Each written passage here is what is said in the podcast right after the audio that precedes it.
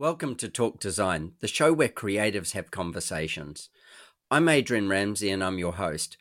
Having lived a life of design myself, I wanted to share with you the creatives that inspire me and in turn may inspire you. Thank you for listening. I hope you enjoy.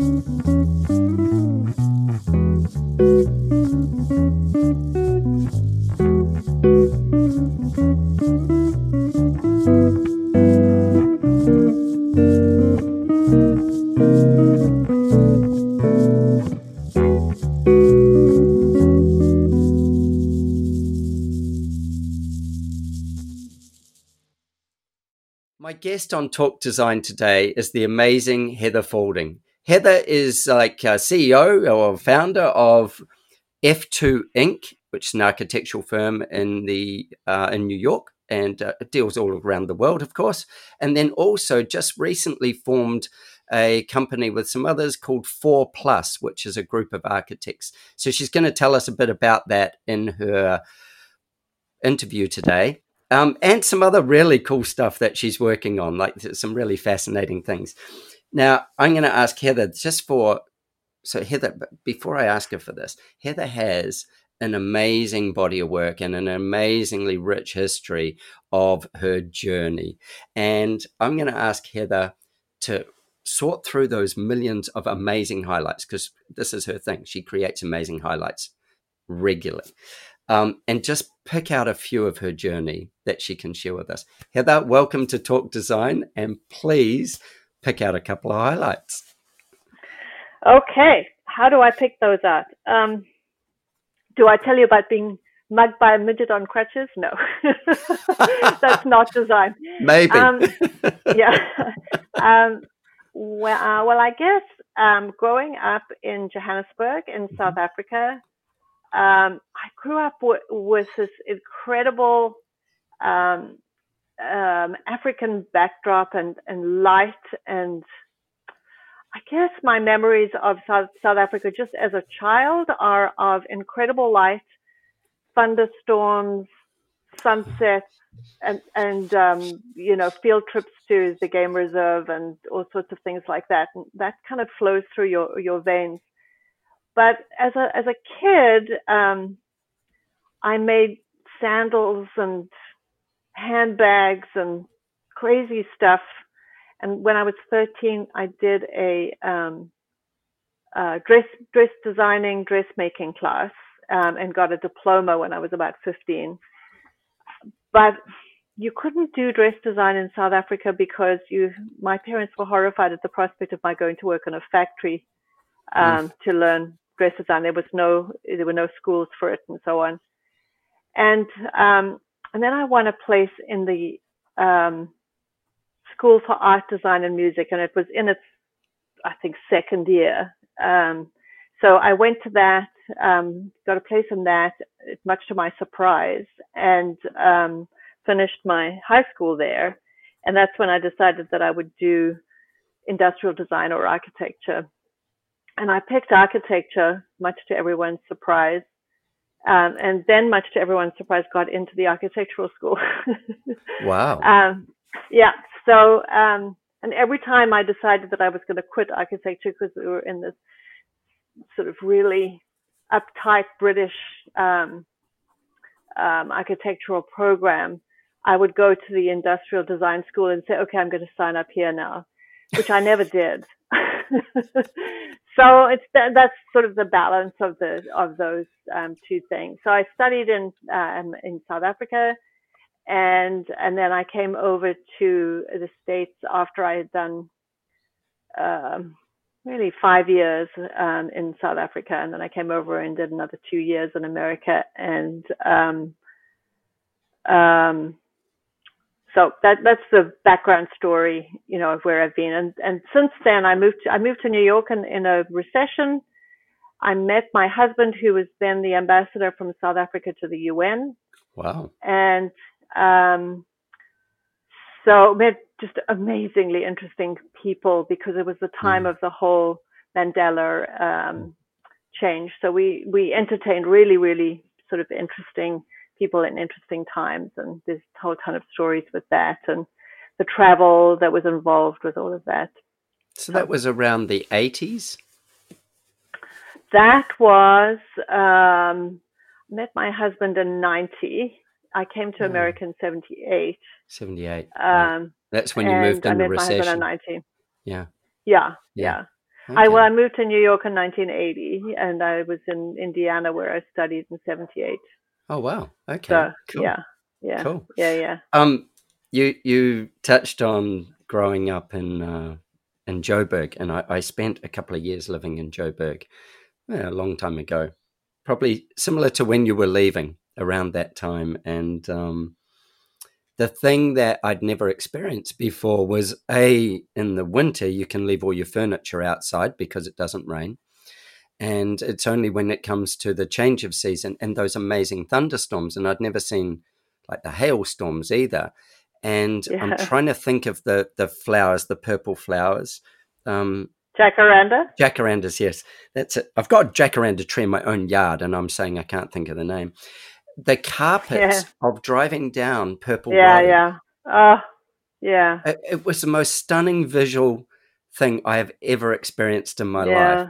It was, and we used to go driving, once there'd been a storm, we'd go driving to go and find those roads. Yeah. Like just, just so yeah. we could drive down purple carpets. It was. And then they pop when you drive down there. Yes, yes. Yeah, those yeah. little seeds. Yeah. yeah. Just such a beautiful memory. And the smell of, um, Africa, like especially the smell if of Africa when you get off the plane. There's no smell like it. It's, there it's isn't. extraordinary. Yeah, Just, it, I, I love it, that smell. It's the real earth. Like it's. it's yeah. I, I um. I remember when I got there, um, just being hyper aware of like the the situation of South Africa, because it was still fairly apartheid but changing and stuff like that. But what I couldn't believe was it was like a, a bug that bit me. And once Africa, once you've been in Africa and experienced it, I think it holds on to you forever. Yeah, it, it, it, for sure. It just, for sure. The land holds on to you forever. Just incredible. And the way that you, well, the way that I see the world, like when I make furniture or art or anything like that, it just oozes out of me. You know, yeah. um, when I'm working with clients, I'm working very sort of specifically with them. But when yep. I'm when I'm just doing things for myself, it's unbelievable how, you know, Africa oozes out of your yeah. pores. It's so it's a yeah. It, it's I'm a Kiwi originally, and I know that there's resonance with um, New Zealand in me that I couldn't explain. I can just feel. It's um yeah, I, I and it's go... interesting because you don't you don't really appreciate when you're designing, um, how much the whole carpet of your background that you've walked over is just just floats out, yeah. you know, um, yeah. and and it's it's really interesting how it floats out, you know, when you're um, when you're working on things, so. I'm fascinated also with that. Like I, I, I so agree with that. How it's in your D N A. Uh, what another yeah. thing that fascinated me was your your journey from uh, the the possibility of doing clothes design. And I, I was a clothes designer for many years, and I worked in Joburg as a clothes designer. And I worked for a company that had a, a factory in the Free State. And my, oh, I used to, yeah, I used to get in a. In a, uh, so I, I worked in uh, in Joburg, down near the bus station, sort of not the best part of town. I know exactly where that was, yeah. yeah. So just actually, I don't know whether it was south, east, east or north, but away from town, about two blocks from the bus station and um, further out. And I used to work there, and I, the company was a company called Peter's Knitwear, but they um, at the time they had franchises to do things like World Gym and uh, and Jockey Underwear and um, things like that were some of their franchises, and they wanted to start uh, developing into um, things that were more sports fashion based. And so they employed this, you know, young guy from from New Zealand who um, said he could do it and got the job and hoped like hell he could. And uh, I had this kind of big room and I had a desk and I, I had to come up with everything, the patterns, everything. And I was like, yeah, I can do that. Yeah, no, don't worry about me. I got that. And um, I did it. I did it. it, it that was the, the most amazing part of it. And was before before internet too. Oh yeah, way before internet. And um, I uh, my journey went that way. Now, when I was at school, I wanted to study, um, I wanted to be an architect, but I'm dyslexic. So normally I would be wearing a blue set of glasses, which are blue filtering. And so my marks would never allow me to study anything that was professional, because whilst my art mark was, you know, always an A or an A plus, my... Yeah. All the others were lucky if I got fifty percent. And so I just yeah. didn't have any doors that would open. So I actually started out, um, first of all, um, I, I worked in video production, but my mother wouldn't buy me clothes that I wanted. So she said, but I will buy you fabric. And um, I'm like, oh, what a pain in the ass you are, woman. Okay, buy me fabric. And my first business was actually making Um, formal trousers for tall, skinny kids that I'd say, give me that pair of jeans you've got. I will take, take a pattern off it, won't, ch- won't damage your jeans, and I will make you a pair of black formal pants for school that are the same as your jeans. And so that was my first business, that and cool. making waistcoats. Very cool. Yeah. And so yeah. I'd make I'd make a waistcoat out of the other material, and they would rock out to school in their flared usually, um, like black formal pants, and they'd have a waistcoat oh. and they'd be all like a dude. And uh, it was so so my journey went the, kind of the opposite of where your went. Yeah, but, but yeah. I had to go the clothing because, again, there was no I couldn't get an apprenticeship as a tailor because nobody was doing apprenticeships as tailors, because that was my first thing. I went, I'll go and become a tailor and understand it yeah. really from draping and all the rest. And in the end, I just became a self-taught designer and ended up running New Zealand's biggest, um, design for New Zealand's biggest clothing company.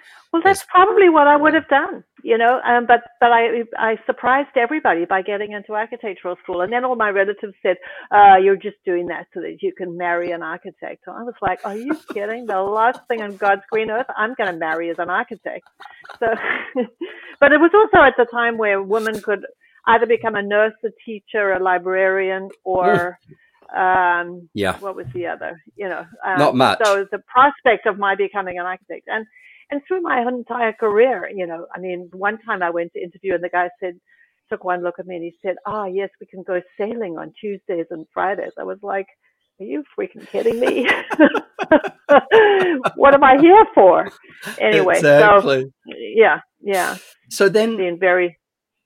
You got to the got to America and um, then to New York, and then you set up your own practice at some point, or you worked for others, or you set up your own practice. How did that happen? Yeah, I worked for I worked for um, I worked for um, three different companies. Um, two of them were quite big. One of them actually sent me back to South Africa, oh, wow.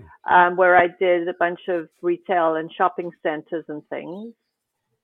Um, Actually, I experienced the greatest sexism in South Africa of anywhere, um, which really? was interesting. Yeah, it was really interesting. Um, but and then I came back um, and worked for um, the big the firm that did Ellis Island, and um, I, I did a lot of work with um, Ralph Lauren. Yeah. And um, you know, I did quite a lot of um, retail when I was with them. They they really were more historic preservation, which I, you know, I, I did the New York Yacht Club, which was fascinating. With oh, wow. Them, you know, yeah. with, I mean, you know, I, I, with I Ted Turner and the America's Cup. Yeah. Yeah. I mean, yeah. I, mean I, I really only assisted on that because the historians all peeled sure. back, you know, eighteen layers of paint to get to the original. And I remember saying to them, what happens if they painted the first time around and they said, ooh, that looks crappy? And we are now faithfully going back, you know, to that, you know, to, to this burnt color. orange building that yeah. looks like, you know. Yeah. yeah. So anyway, that's um, historian, but, so that was really fun. I I loved that, and and it was a really big firm, and they grew, and and and I have to say that I think the partners would also rem- they they, ha- they do because I, I see them and I and I'm very fond of them. But I laughed for four years in that place. I had such a great time. It was just so much fun. That's um, but and then I I, um, I left and started my own company straight from there. We had a few clients who um, left with me, um, yep. and um, and that was in nineteen eighty-eight, end of nineteen eighty-eight. Wow. So yep. you know, I've been doing my own thing pretty much since then. And do you have a? And, a is your firm like? Uh, is it you and you subcontract most other things out, or do, how many people do you have? Well, there are um, three uh, three people who work with me um, in New York, mm-hmm. um, and then just recently we've um, linked up with um, Costa Rica Los, and Los Angeles, and so our new firm is um, four plus Design International, and we now have offices all over the world. And the store that I'm doing in London, I'm hoping that we have a colleague in London who's going to Um, open a branch for us there.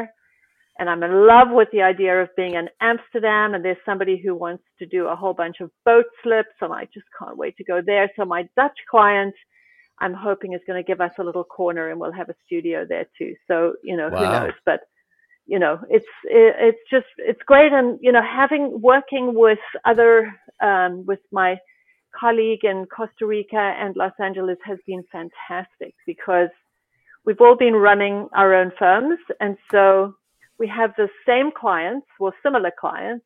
Yep. And um, so much to share. That's, so much to share. That's a genius. That's a um, that's that point of like beautiful collaboration, and you know, the meeting of the mind. I, I always think of um, of the book Think and Grow Rich with uh, Napoleon Hill's book, and he talks about there's if, if there's your mind doing what it's doing, then that's one thing. And then if there is your mind and another mind that is like with a common purpose, then we create a third mind out of our two minds. Yeah. And that, it's absolutely exactly what you're doing. And yeah, absolutely. It's just awesome. And so we, and, and we now are amongst the three of us, we're doing a project in Costa Rica that I described as Mick Jagger is in his late seventies, early uh-huh. eighties. Yeah. And I'm sure he doesn't want to live in these ghastly places that are available for um, the um, the retired. so so we've designed a really fabulous sort of rock star type, um, you know, place in Costa Rica, Um, which we have called Moonlight Ridge, and it is overlooks the ocean, but it's in the jungle, and um, single floor living, but so cool that you would not know it. So, you know, the idea is that it's a place that one can retire. So it will be our first project without a client, and we're all pretty excited about it. That. I was yeah. about to ask that. So, so, so will you, um, with that client, with that project, will you shop it to find a client and then adjust it, or will you build it? And we're in the process right now of of getting um, investors, yep. and um, we actually, I mean, we've designed it, we've got the the land, we've got everything set up, and we're just setting up the financial structure. Mm-hmm. Um, if we have one client for the first sixteen or seventeen units, oh, gotcha. Um, yep. then that would be awesome, because then we'll pre-sell everything else. But we're actually now thinking that we probably will try to pre-sell. So, yeah. you know, we're going to do a restaurant, and we're going to make a farm on our property. So it'll be farm oh. to table, and, yeah. you know, the fishing boat stops and the, at the beach there. So, you know, we've got this, you know, the Amazing. idea of roving restaurateurs and, yeah. you know, um, just, I mean, it's, I'm the oldest of the bunch by quite a bit, I think. But um, and so I'm designing so this with, with how I want to live. You know, in ten years' time, I'll be there. It sounds fantastic. It sounds really Yeah, I mean, fantastic. The idea of living outside and um, having, you know, having the sounds of Costa Rica, mm. um, you know, the howler monkeys and the frogs and everything that are there, you know, around you, but to look at the ocean and to be able to go outside and shower and, yeah. you know, that yeah. whole feeling, but yeah. in a really crisp, very contemporary um, right. Okay, environment. Thatched roof, yeah. but, you know, glass and steel environment. So yeah. that's what we've come up with. So a beautiful mix of um, traditional and, as you say, crisp and modern. Yeah, the feeling, you know, the smell of rain on thatch, yep. which I remember, you know, Go as back a child. To Africa. Yes. Yeah, um, and yet the the big expanse of, you know, thin thin steel framed um, windows, yeah. you know, yeah. that that combo. Yeah. So that's what we're thinking. That'll be know, beautiful. Uh, It'll be yeah. beautiful. Um, with that um, partnership that you've done, do, will, you, will the business focus on residential? Will it focus on, um, you know, um, commercial or, you know, uh, retail? Um, you know, we were talking well, we'll earlier. We'll do high-end residential, high-end residential and, and retail. Um Both of those. Costa Rica will obviously be more hospitality and high-end um, residential. Yep. Um, and then New York, Los Angeles. Um, we we just did a store in in L A, um, and um, Kurt um, has done a few stores, high-end stores there, um, and then um, you know, New York and London and Amsterdam are the are the new areas where we're doing a bunch of stores and things. So uh, I'm going to introduce you to a guy called Kelly Vandermerwe, who is uh, obviously a South African, lives in Sydney. Yeah. And he, Kelly's a really fabulous guy, uh, high, really talented architect. And he does um, a lot of, he, he specializes in hospitality spaces and um, beautiful work, like beautiful work. And talking to you with your, Um, background, your D N A of Africa, and talking to him with his D N A of Africa, and he's still manufacturing yeah, yeah. things in Africa to bring to here cool. or to wherever else he's working in the world. But he'd be a he'd be yeah. a great person. To, I'll I'll introduce you. Um, he's uh, yeah, that would be great. He's going to be our number our first podcast that we release. He's number one. Off oh, the, that's off great. The yeah, especially seeing the hospitality, you know, that we're doing in, um, that we want to do in Costa Rica, would be fun to always to have, you know, to have more people to collaborate yeah. with.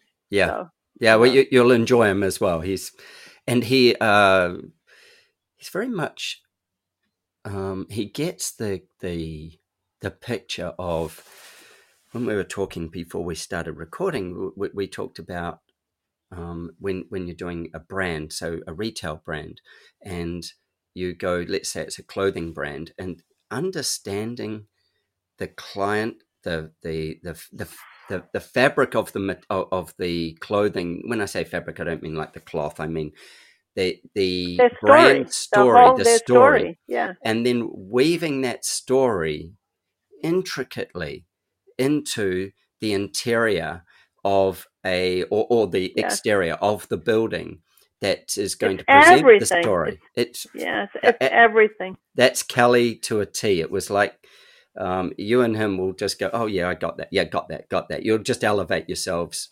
beyond because it's so much about what is the brand, who are we delivering it yeah. to, and what does it take to deliver it to them so that they are constantly intrigued and on a journey. Yeah, and that, well, that's, that's you. Yeah. How do you want them to feel when they're in the space? Yes. That's everything. Yes. And so, you know, creating that theater um, for how people feel when they're in the space. Yeah.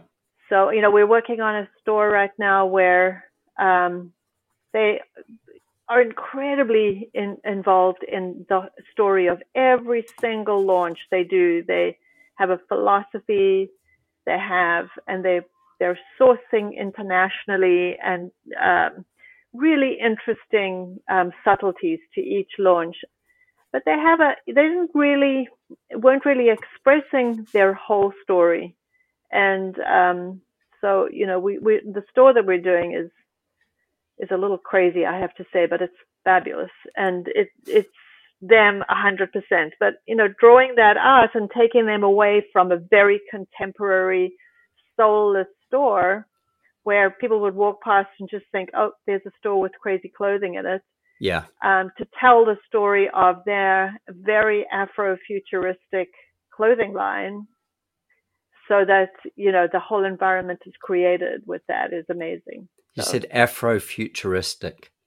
Yeah, tell me more. That's, well, it's for. Um, Tell me what you can. Four young, well, four young Dutch um, guys um, whose parents came from four parts of Africa, or three parts of Africa, really, three guys, and the financial person didn't come from Africa, but um, three completely different parts of Africa, and they identify really greatly with Africa, mm-hmm. and they spend a lot of time there, and um, so their clothing line is very, very popular in um, in Europe, particularly Amsterdam, which is where they're from. Sure. And um, so they're launching in the U S, and they fell in love with a little building that was falling down, literally falling down. And, you know, we looked at other spaces, and it's a corner building. And I said, okay, I get it. I understand why you want this. We didn't actually know how badly it was falling down until we started. But um, I said, but you know what? This can be a billboard. This can be like just a huge billboard for you, because yeah. it's just a five-year lease. And one of the worst landlords I've ever worked with. But um, but literally, we could take the bricks out by hand. You yeah, know, wow. I mean, just yeah. uh, that was how much it was falling down. Yeah, it was just something else. So we, we've had to do, you know, a lot of remedial work. But I said, forget, you know, because it's a corner building, we, we, there's no way we can fix this um, you, to the way that we want to. And because Africa is so amazing at repurposing really creatively, you know, they make those things out of little electrical wire and yeah. every, you know, just amazing stuff. So the facade is going to be um, out of soda cans. Oh, fantastic. And, uh, yeah, yeah, it's it's pretty cool. But, you know, in and, Africa, you'll see them make, they'll take soda cans and they'll make them into all kinds of things. Like you say, they, they do, yeah, whatever, yeah, repurpose yeah. everything. Yeah. Yeah. So we, we wanted them to do this in Africa, um, and it, it wound up just being way too complicated. I mean, there's ten thousand cans that had to be cut and folded. Um, and, I, you know, so I set up the prototype, and then um, I have to admit, we actually did quite a few ourselves, but we did, you know, we did get a local community, some older people, and we got as many, um, because we wanted it to be about the community and sure. to, so for, for them to be involved in the, the process.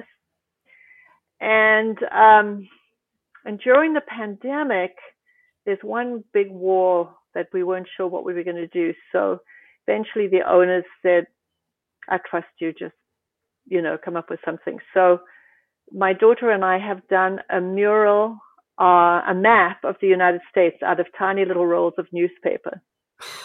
So, so that's going to be pretty cool. And, you know, now with everything that's happening in this country, that when they open um, after, uh, which will be October, I think, yeah. um, it's just going to be amazing.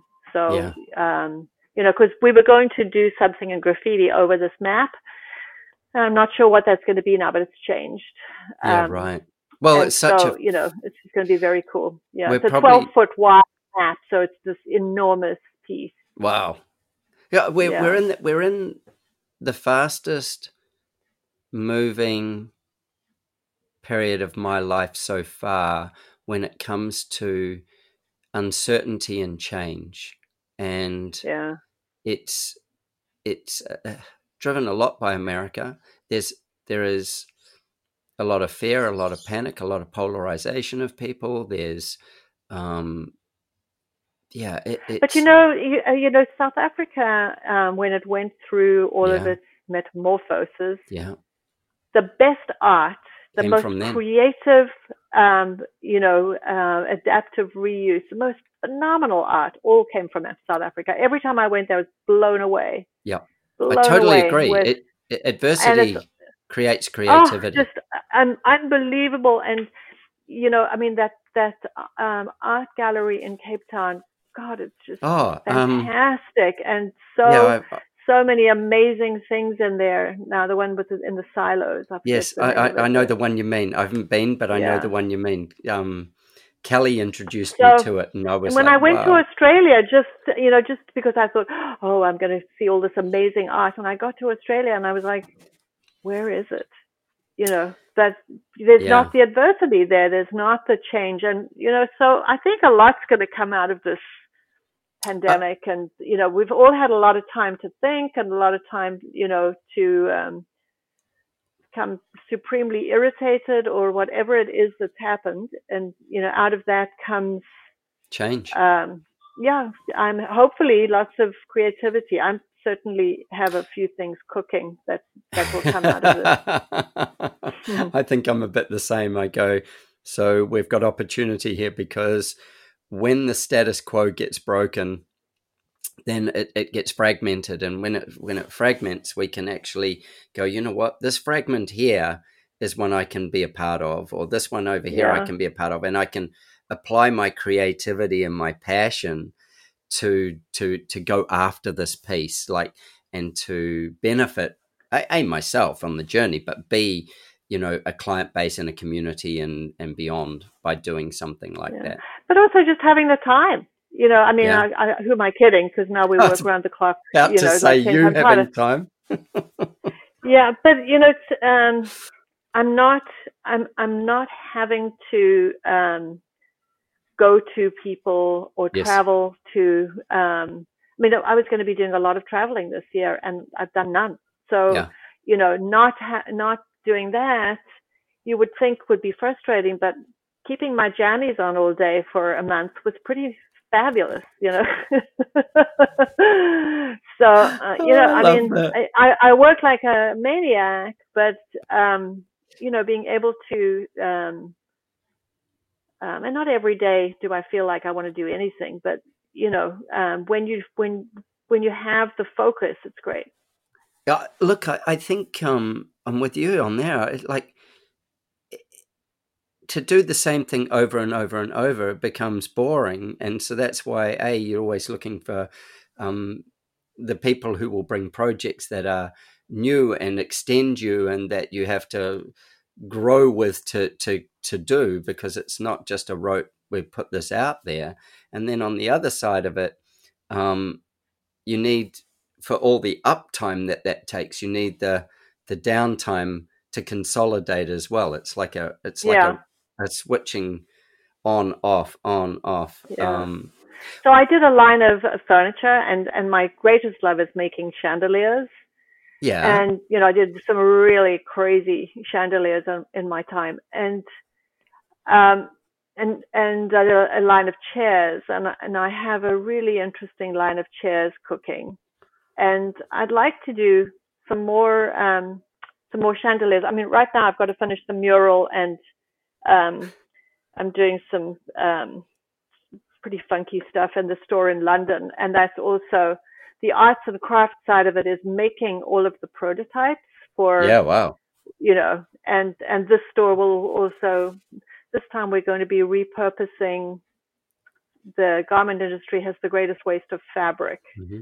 So we're going to, you know, be um, repurposing fabric for the fabric of the store. So, um, you know, the interior. So that's going to be fun. And, That'd you know, we've got exciting. The concept, and now we're now, you know, it's just a matter of making the the first pieces. Yes, you know. So um, when you say making them, and like you and your daughter did it, you're you're physically making it. Yeah. So for the soda cans, for example, I've folded a million different soda cans in so many different ways. I wrap them around, you know, um, rebar, yep. you know, for foundations, because I yep. thought that would be really kind of cool, and I could get a span. And then I realized that was going to be too complicated to get to the community, and we would, you know, would have seams, and it would maybe unravel and blow off the building, and so on and so forth.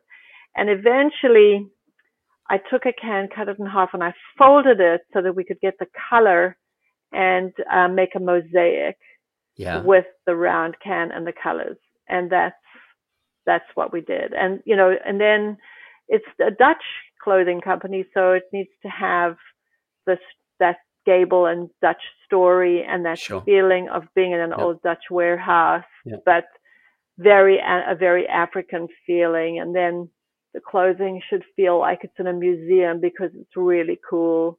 And so all of those elements came into, you know, into that story. So, um, you know, and then um, the newspaper was, because the, the story is called Daily Paper, it just made sense. And we looked at using all sorts of daily paper, like, you know, Xerox paper and magazines and phone books. And yeah. and um, we played with all of those elements. And then at the end of the day, we decided we're launching in America, and so we're gonna we're gonna make the map. And um, state by state, we made the map in little itty bitty teeny weeny rolls of newspaper. One of so. the things is, is also broadsheet newspaper is a dying. When I say dying, it'll be like vinyl. It'll become a specialty. Um, you know, like vinyl. I records. think so, but everybody wants to hold a newspaper still. It's like every, like it's so like many people want magazine. to hold a book. Yeah, or exactly. a book. Or a book. Yeah, I totally yeah. agree. Totally agree. Yeah. Um, so you you yeah. were talking about your chandeliers, and it reminded me of, um, and I might have the name of this wrong, but um, do you know the uh, the the singer and um, musician Tim Finn, who was a part of a band called Crowded House, and uh, They they were a no. New Zealand band that went global, um, and th- there was Neil Finn, Tim Finn, and they started out as being, uh, they didn't have the name Crowded House. I'm trying to think what they were called anyway. Bunch of New Zealand guys, very, very talented, and um, made it, you know, big on the world scene as musicians. And his wife had a shop in uh, up in Auckland, and it was called Sharon Dullea, I'm pretty sure. So it was like Sharon Dullea, and her name was Sharon. Um, and she just did these most beautiful one-off art piece chandeliers. And yeah. uh, it was it's just one of those amazing things, you know, like had the yeah. space to well, the, do it. To give you an idea, the, the, the one piece that I did, I did for an AIDS auction. Yeah. And... Um, they asked all the architects who worked with celebrities to pick a celebrity who would endorse the design. Yeah, right. And I happened to be working on, I happened to have a couple of clients who were celebrities, but my husband was ambassador from South Africa, and we were um, entertaining Mandela at the time. So I um, um, asked if I could work with him. And so we did a chandelier, which was a beaded, um, sort of almost like a, a beaded cage in the shape of an egg for rebirth, and then, you know, sort of sprouted out. And I, I made the carcass, and I took it to South Africa to work with um, the ladies who bead, because I yes. wanted it to yes. be about them making it. That was a bit of a disaster because they kind of ran off with my beads and, you know, all sorts of things, but I got about half of it done, and then I brought it back and I finished the beading, um, you know, finished the beading and put it together. And um, I am told that Julia Roberts bought it, and it's within wow. her New Mexican, uh, New, New Mexico house. You know, a lot of times you're not allowed to know who, who buys yes, what, exactly. where they hang them, but I, I'd always, I've always wanted to know if she still has it and how much she loved it, because it was children um, holding the light bulbs around the center of it. So children around the world holding the light bulbs, and there were all sorts of meanings to it. So yeah. that was one. And then the Luxembourg, uh, I mean, the Liechtenstein ambassador, I did a um, crystal and um, um, brass mesh piece that was all magnolias, and each magnolia was yeah. made out of brass mesh, and they, they lit up, and um you know really um and then I did a palm chandelier, and you know most none of them were at all um traditional, and, no. and I love I love and that's what I mean by oozing out of you, you yes. know, that Africa just kind of yes you know just so, comes out just just flows out. yeah Well, and I realized when I was rolling little bits of newspaper, and, and now I'm back to folding cans and braiding fabric and things for the store in London. I realized how much I love making stuff. Actually, you know? physically creating stuff yeah, with your own physically, hands. Yeah, yeah. And I think that's how you're able to visualize how the pieces all go together. Um, it's like, you mm. know, when you're doing, when you're, when you're an architect and you haven't been on site and haven't had the experience of watching them pour that foundation, um, and figuring out how you can get air through without a big, fat, bloody, awful grill and everything else. And you see the complication of how that happens enough times that, that you can do it, you know, and I physically yeah. am not doing that, but I'm almost physically doing it because, you know, when you've seen it enough, at least you understand their, the difficulty of your team, you know? Yeah. So it's yeah. the same thing when you're making these little bits and pieces. Like when I knew I was going to have to do ten thousand cans, everybody rolled their eyes. And I said, you know, it's, you need a pair of scissors. Yep. And you're all set. And then Dave, who's this awesome guy who I work with, who does uh, construction and never rolls his eyes when I tell him all the crazy things I've got in my head to do. He said, oh, yeah, we could make a little piece of wood and we could do this. And then, you know, it'd be really easy. Sure. That everything yeah. can be the same size. And yeah. So, um, so we, you know, it, hopefully it's going to be awesome. Oh, I, yeah. I would say undoubtedly you know, it's going to be awesome. Yeah, it's, it's uh, um, yeah. Yeah. It's How beautiful. October when that opens. Yeah. October, so we'll be looking for the launch, and, and maybe um, maybe what we'll do is is uh, get you back in October, and once it's opening or at the opening or something, we'll maybe try and do some yeah. more podcasts. And by then that. I'll have my little my little line of chairs done, and then yes. I can reveal what those are. Yes, I'd be excited to see those as well. Um, I've got a final question, which would be for you. If you had to give... Um, maybe an established architect, maybe somebody starting out, um, or and, and maybe not an architect, maybe a designer, you know, it could be a, a clothes designer or it could be an interior designer. Um, what would be one sort of like tip, secret, um, you know, you heard it here first kind of thing that you would say, this is this is the, the essence of what will what will change your thinking to take you somewhere new or take you to where you want to be? What would it be? I would say never, ever abandon your intuition. That is perfect. Ah, isn't that the truth? Because if you're true to yourself and you really plug in to what's happening around you, You, you'll always get it, you know. Yeah. Um, but if you let people push you around and talk you out of it, and you and you're constantly feeling like you're going against the grain, first of all, it's pain all the way, and secondly, the karma of what you produce is just never right, you know. So yeah, yeah. It's I think it's all about listening to that, to your stomach and your to your your um, intuition. Yeah, I think I think it's um probably such a powerful powerful lesson to learn that, and, and you saying that, and looking for be, being aware enough of yourself to know when it's feeling right. Taking that breath. Yeah, it's hard. It's not. It's not yeah. easy, especially when you're starting out. You know, I, I've. In my life, I have only ever told three people to be architects. Right. Because when people have come to me and said, should I? I've said, if you're asking me, absolutely don't. Yes. Yes. Because, you know, it's, I mean, you know, it's just something you've got to be passionate about. And I think, you know, for that same reason, you know, when you go into doing architecture, you've got to be really clear Um, that that's what you want to do, and you've got to want to do it with all your little soul.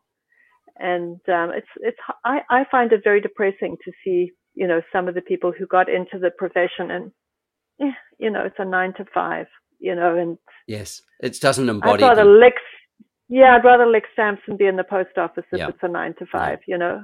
Yeah, I, I, I totally agree. I go, a life without um, the fulfillment of doing something that you're passionate about. And look, you, you could design any number of things, whether it be clothing, or you could have chosen automotive, you could have chosen anything. I mean, clearly creative and capable, and um, got enough uh, of the analytics that make it work as well. So it, it, your journey could have gone any which way. It landed on yeah. architecture. And you know, I, I interviewed a really fabulous architectural photographer um, from Austin, Texas, and uh, I said to his name's Leonard Fermansky or Fermansky, um, and uh, I said to him, "How did you know, Lenny? How did you know when this was it?" And he said, "Well, I tried so many other bits and pieces along the way, and then I went, you know what?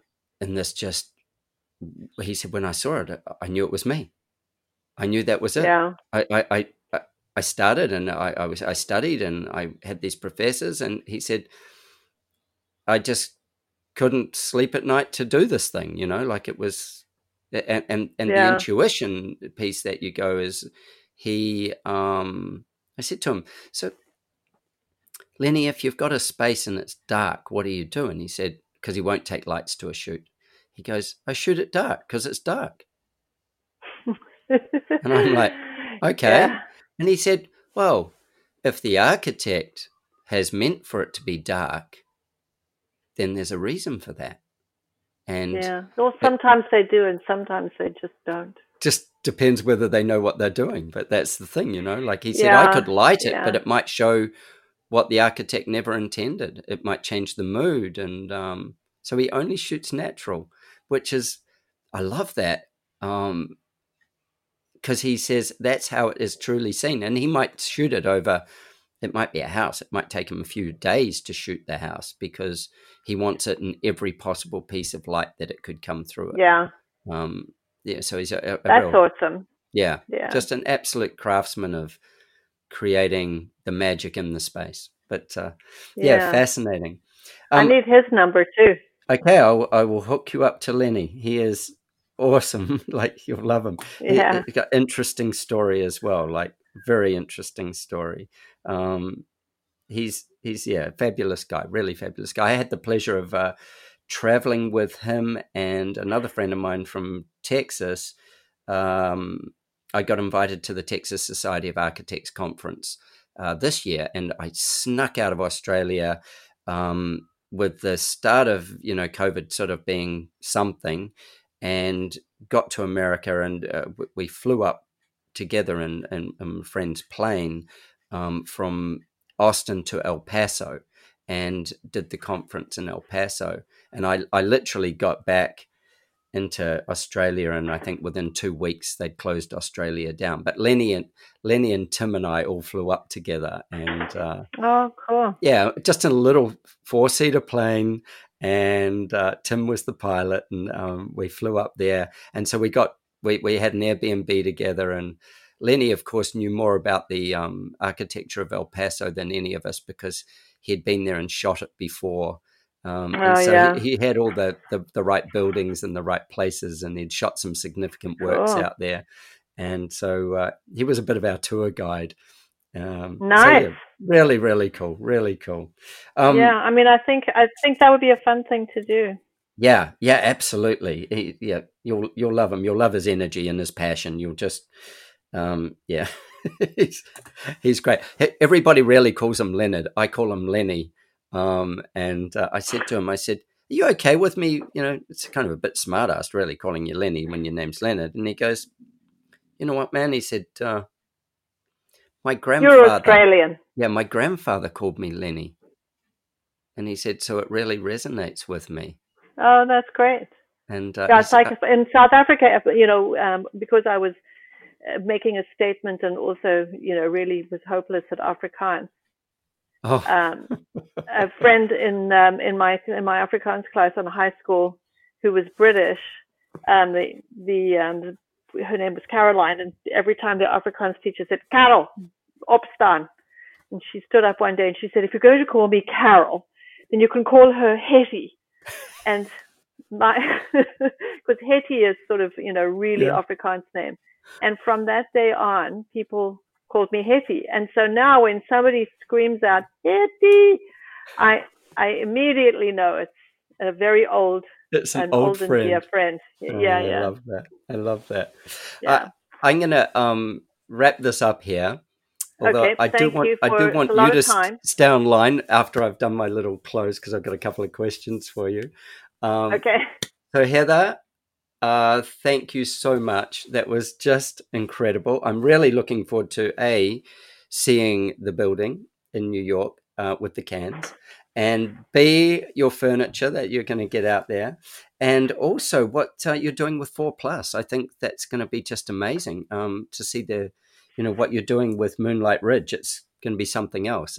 It's really special projects. And to have that mastermind group like that where you're in a in a firm where you're just working off each other and working to everybody's strengths, I think it's just an absolute beautiful gift to be able to bring to the world of architecture and to other people without it becoming corporatized. Corporatized. So thank you so much again. Absolutely oh, it's brilliant. A pleasure. We'll get you in Australia with us next. Ah, yes, I'd love that. I'd love that. Richard's Magic Arrows is brought to you by the Architect Marketing Institute. Clean, simple, sugar-free magic arrows that hit the mark for fast results. Let's fire a magic arrow into this week's problem.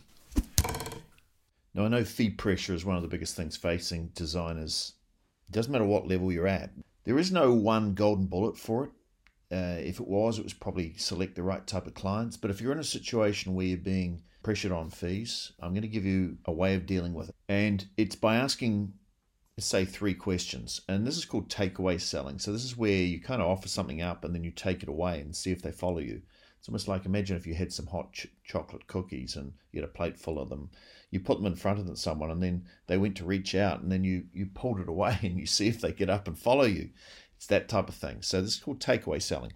So the first question you ask, you say, well, why don't you just leave the situation as it is? Why, why make the change?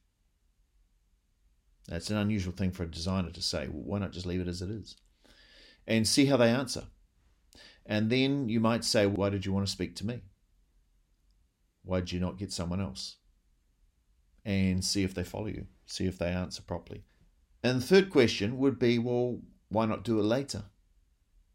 Now, by asking these negative questions, you're going to get a lot more information out of someone than by trying to convince them to do it, because by pulling the plate of hot cookies away, they're either going to react or they're not. And if they do react and give you answers and explain why it's important, then what they're doing is telling you how important something is.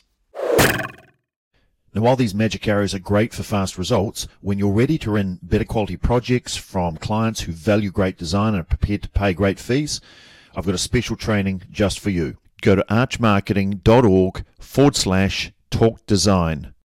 Take your magic arrow and fire at will.